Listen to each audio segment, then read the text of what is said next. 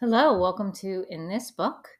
Uh, today we're talking about Good Morning Monster. Good Morning Monster um, is written by Catherine Gildiner. Gildiner. Yep. Dr. Catherine Gildiner. And so we've you know read this book talked about this book and now we're going to share our thoughts with you um, so why don't we start by initial thoughts? Why did you recommend this book? wow. Um, you know, I it wasn't. I, I think it was just one of those books that I was browsing through Kindle and I was like, "Oh, that looks interesting." Um, and I I don't know that I really absorbed what it was about. I just thought, "Okay, this is cool." Um, real life you know stories from a um, a therapist and you know the her take on on things and her experience on different uh, clients that she's had. Um, she highlighted a, a, handful, and they were some really interesting um, clients.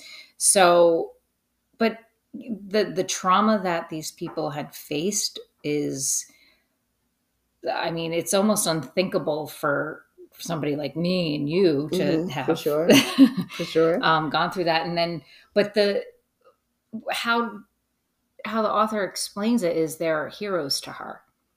And I guess when I was looking through, you know, this looks interesting.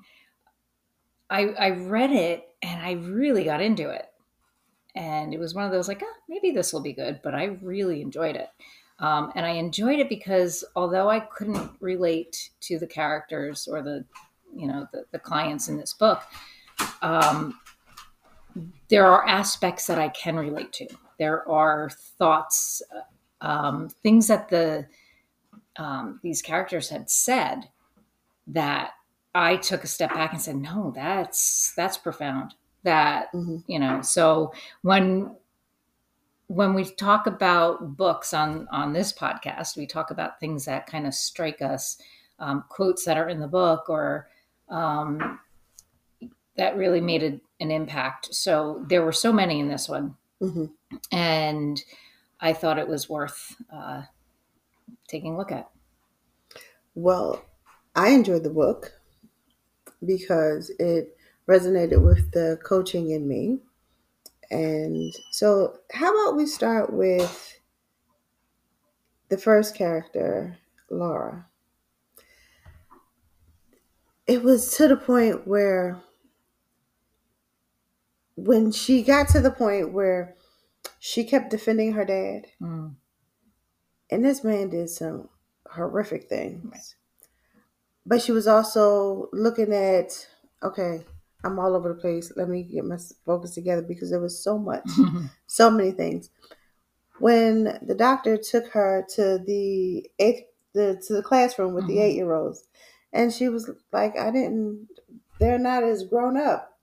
You." She was forced to grow up mm-hmm. to take care of her sister. Yeah. She was forced to um, look at life as an adult at nine years old. Yeah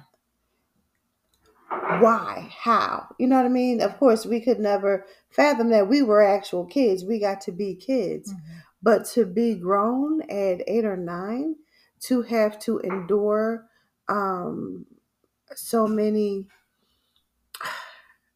i mean we, before we even get to the part where she was at the doctor's office um, getting birth control pills at eight and no one asked any questions. Yeah. It was like just okay, you can just go ahead and get this um, missing school. There was no truant officers to check in on her. Mm-hmm. Um, going to school not clean. No one saying anything. You know, pulling people aside. Can't mean to tell me there was no programs or nothing to say hey. Um, and with all those things that was happening, and how that trauma, she was able to she couldn't see it, of course, because now when she became the adult, you're still accepting the same behaviors from other people in your life mm-hmm. and how it just follows you through. Because that's what you know. It's all that's you what know. You know. Um, in fact, one of the quotes in there um, whatever role we are loved for in our family, we will continue to enact it despite the toll it takes. So that's that was her pattern. Um, right.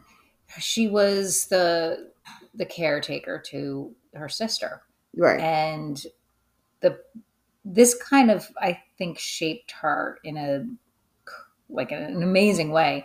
This Is the part where she was God, she was so young. She was a child and she was yes. going to take her own life. Right. And the only thing that stopped her, and she was close. She was. Um, the only thing that stopped her is that her father would then turn to abusing and sexually molesting her, her sister. sister. instead of her. Mm-hmm. So she didn't want to see that. So she stayed alive so that she could save her sister. Right. And um, you know, so that was her role that she took on, the caretaker and the the person who was abused. So that's the role she took on as a child, and that's the role that she continued to take on as an adult. Correct. I think the hardest part, too, uh, for me was listening. She was, the beauty of it was she was so stead, headstrong to make sure, okay, this is my role. I'm going to take care of my sister. I mean, we're going to be fine. We're going to be okay. We're going to make it through. The hard part about it for me was even when a mirror of her life was put in front of her, no, that's not what that was. uh, yes, it was. You know what I mean? And for her to finally get it, it was, wow, did you did you really get it? And then once she got it, she was able to fix the other broken pieces in her life, you mm-hmm. know, and shift that mindset to, you know, from work, being able to get the promotion, um, because she was, they were basically squatting on her at work. They were shitting on her at work, is what they were doing. Okay. then she had a piece of shit boyfriend. Okay. And she accepted his behavior and giving her herpes. Like, that's okay. That's fine. Oh, no worries. That's fine. Oh, but he gave me flowers. He apologized for it. Like, what? Yeah. That's okay. So, I mean, is there anything that you read about this particular character that struck you as relatable? the headstrong part, because mm-hmm. I am too. Once I make up my mind to do something, that's it. And the she was in survival mode for yeah. so long. I was in survival mode also, you know, um, being that single parent. Just I just got to make it day to day, make sure we're okay. But turning that into thrive mode, right. you have to shift the mindset to get to thrive mode because you'll stay in survival mode until you just get tired of living there. Because to me, that's just a it becomes normal for doing it so mm-hmm.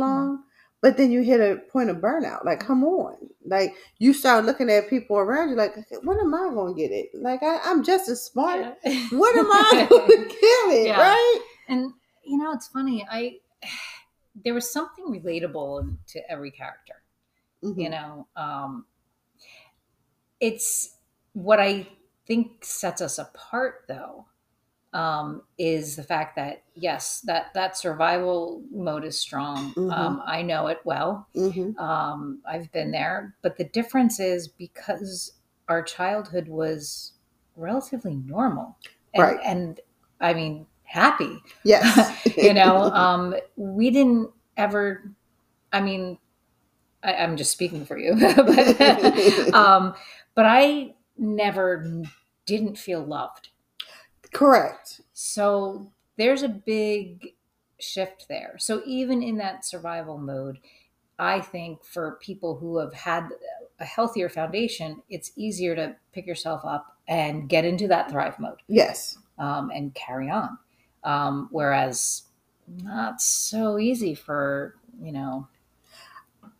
Part of it too, I think when you have at least a parent that says they love you and it's going to be okay. but even her mom, Mm. it was when they finally reconnected and say, okay, she was flighty. She was, Yeah. and her recollection of what was wasn't. Right. And to protect her mom, Mm-hmm. you're right. No, it- everything's fine. Come on. So even at nine or two, whenever she went to go visit the mom, what once here Yeah. or there, it was she told her mom, "No, that didn't happen. No, you're right, it didn't happen." So now I got to protect her. She has to protect her mom because her mom can't mentally handle it. Her mom, her sister, Her sister is like, well, yeah, she has to do it all. and and then forgave her father. Yes. Forgave her father. It's okay. Forgave her. But but but that's the beauty because the forgiveness is I'm not gonna carry this. This your stuff. Mhm. I'm gonna move on. I'm I'm not gonna do this. You got it. That's why she's a hero. and Yes, in she this book. is. Yes, she is. But I think I the, don't think I'm that heroic. But wait, the part that bothered me is when her sister said, Hey, he did touch me. No, he didn't. Mhm. No, he didn't. Like I didn't go through all that for him to touch you. I Yeah. went through that so he could only Yeah, yeah. touch me. Yeah. And but then that explains why the sister's life Yeah. went crazy, and she, was- you know what?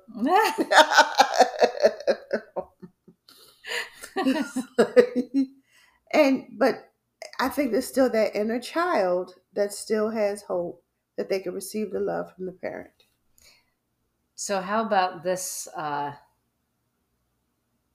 this this quote from the book anger is not a feeling it's a defense when you can't acknowledge your true feelings because they're too excruciating you defend against them with anger That's loaded, and I but I can mm-hmm. see it. I can see it. And it was so many things that she that's why she was just lived an angry life. It was Right. amazing that she even had coworkers that didn't yell at her or you know what I mean? well it was because she was very smart and she Extremely was good smart. at what she did Yes. It's like let's just not take her off. Okay. Cause cause no one can do what she does. Right. But oh my goodness, what kind of life is that? He, I'm surprised she didn't have as many physical ailments. yeah yep yep yep yep yep That was a lot. That was a lot. That was a and lot. that was just the first character. right. So, That was heavy. how about uh how about Peter?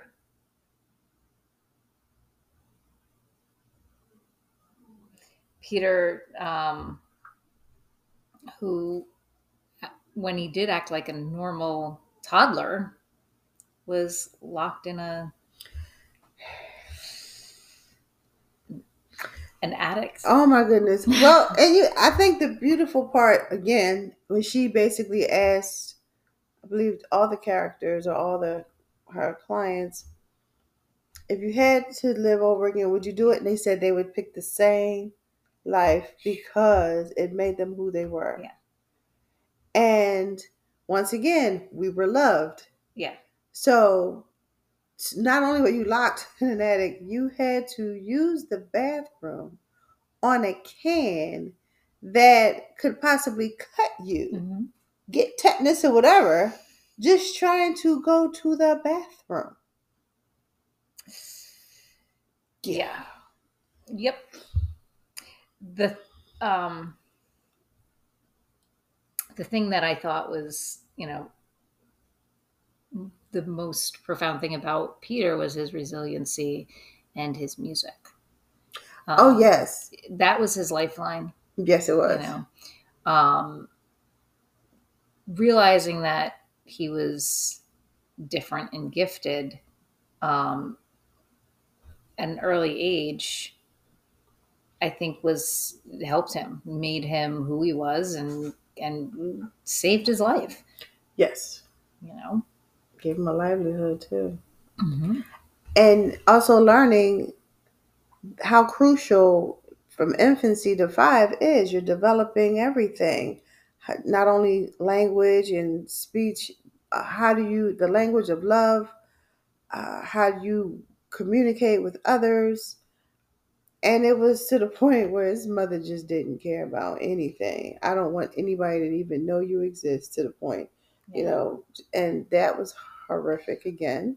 And watching his sister um, get all the the love, basically. Right. He didn't get any of it. So And again watching how this transforms into adulthood and learning how to communicate, but then learning how to stand up for himself. Now, there was, you know, when when he did look back and did a little research and learn about why his mother was so cruel. Yeah, I was gonna say evil, but yeah. evil, cruel. Yeah, mm-hmm. she, I mean that's what she learned. That's what she knew. Right. Um, so when Peter understood that, it was a little easier to forgive her. Right. Um, and again, that that's that's strong. Um, that was. I think the story that resonated with me more was Danny. Yeah. Oh my goodness, I was so proud of him. Yeah. Um, and you got a little history lesson in the process. Yeah. Yes. I think that was that that really resonated with me of learning being taken away. You right. know, you're taken away from what you know, but also paying attention to your family. The house is neat and spotless. Mm-hmm. You have a family dynamic because this character is different from the other two. Like he saw the love, he mm-hmm. had the love.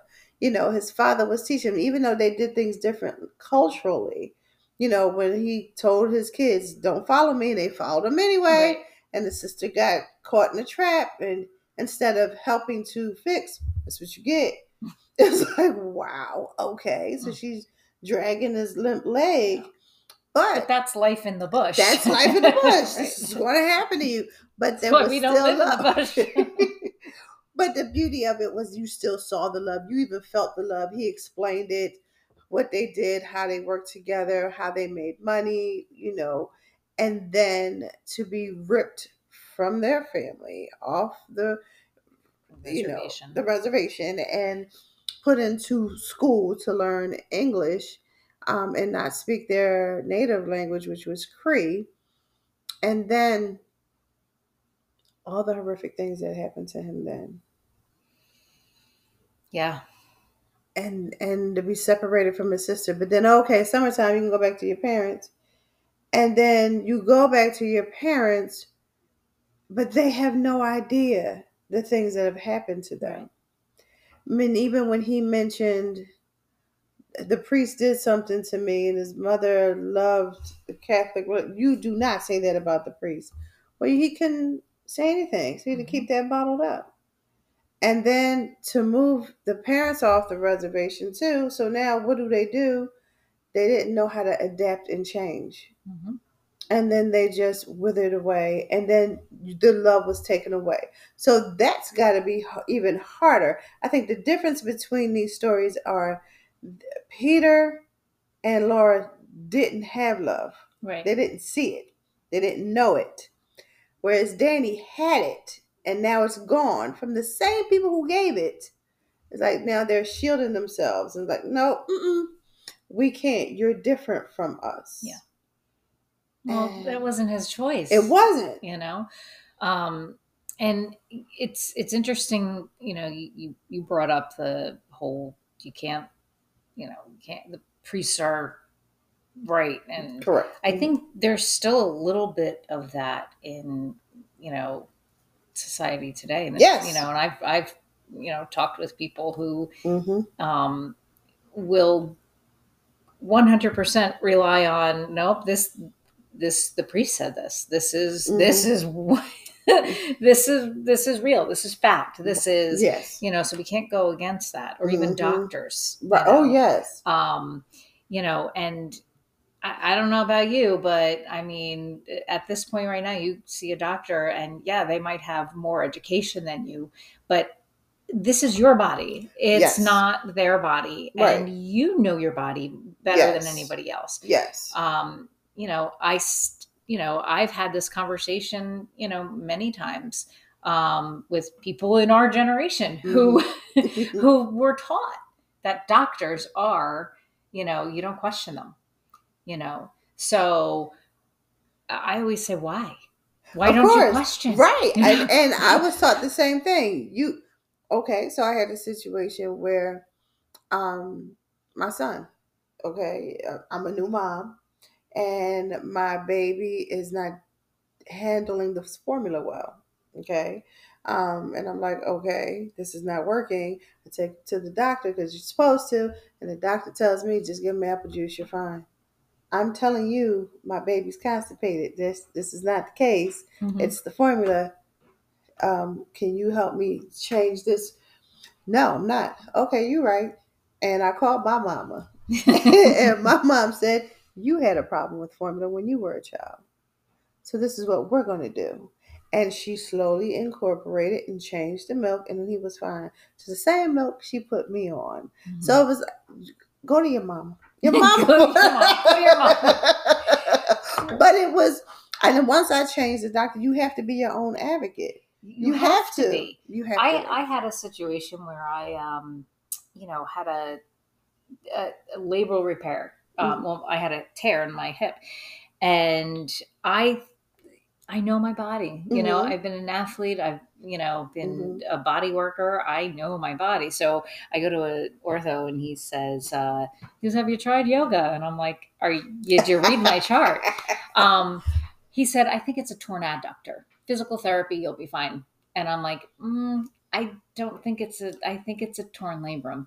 Um, he didn't agree with me. And um, so I got a second opinion, Mhm. um, then ended up in surgery. Would you know that it was a labral tear? I was right. See? And it was 90% torn when they got in there. So it wasn't just a little, little torn. bit, yeah. it was hanging on so but if i didn't trust my gut here we go Mhm. back to trusting your gut right. and question and get another opinion because i felt like that's what i needed to do hmm then i wouldn't have gotten the proper care Correct. you know so they just don't have enough time Mhm. um, to really sit down with you and listen and evaluate properly. Um, Mhm. So you have to know, um, you know. So, but it it goes back to, you know, poor Danny. You know, he Yes. couldn't even be truthful and say this happened to me. right. Um, and that's, I think that still happens, unfortunately, today. It does. Um, I don't think that's ever happened to me with my parents. I don't think I've ever come home and said this happened and they didn't believe me, Right. you know? Mhm. Um, so I could tell you that it would feel awful. Yeah, but, but once again, once your your parents know you, and once again you have the love and support. Okay, let's do this. The I believe in Danny's case, they were so jaded Mm, by the fact that now they're learning English. They're not no longer staying true to the heritage, not realizing it was literally beaten out of them. You know, um, and well, part of that is recognizing that that that horrible thing happened to your child. child, right? you know, your children because he had a yes, sister. right. So if that, if you have to face that and recognize it, then you also have to face your actions or inactions and your responsibility in that. Correct. Now, I mean, what could they have done? The government took all of these children. Yes. So what could they have done? But as a parent, that guilt of not doing anything, maybe even sacrificing your life to hopefully do something Mm, is guilt correct. you know so you can kind of understand why Mhm. they you know ended up in that state and, and not acknowledging it I think the hardest part for me as a mom looking at that story, okay, so the government takes my children from me. And then they had some more kids. But as much as I was taught and raised to live in the bush and do things, mom was always making things. Well, I'm gonna start learning how to make something and learn what can I do legally here? What am I able to do? And I'm gonna figure something out and still keep my tradition alive some type of way. You know what I mean? Mm-hmm. Okay, the husband couldn't go out in the bush and do those things, but some of those skills, how are they transferable? How can you do something else? Because remember, when Danny came home, then the house was messy, mm-hmm. filthy, depression set in, and what he stayed away. That was the best thing to protect himself. Mm-hmm. But then he just was void of all emotion after a while. Yeah. And then that's how that translate into relationships. Wife and daughter killed, and it's oh okay. Let's go ahead to work. Wait, what? Yeah. But you, after hearing her story, it makes sense. Like anytime you try to express anything, no one believes you, no one wants to talk to you, and then the people you chose to trust, like the priest, molest you, do all kind of things to you. So it's best I'm gonna just keep everything bottled in, mind my business, and stay to myself. But then the gifts that he had to be able to that his boss trusted him so much mm-hmm. Because he can get the job done. The skill he had, you you beat up robbers like what? Man, catch him on any day. Watch yourself. yeah. So I think um I he resonated with me because he was a hero for me. Yeah. Despite what happened. And I think when you've had love and then it's gone, that's the worst kind of hurt because yeah. you know what it's like. You, how can I get that back? Versus the other character, you know, stories they didn't know. Right. So this this is just how life is. Oh, okay. Mm.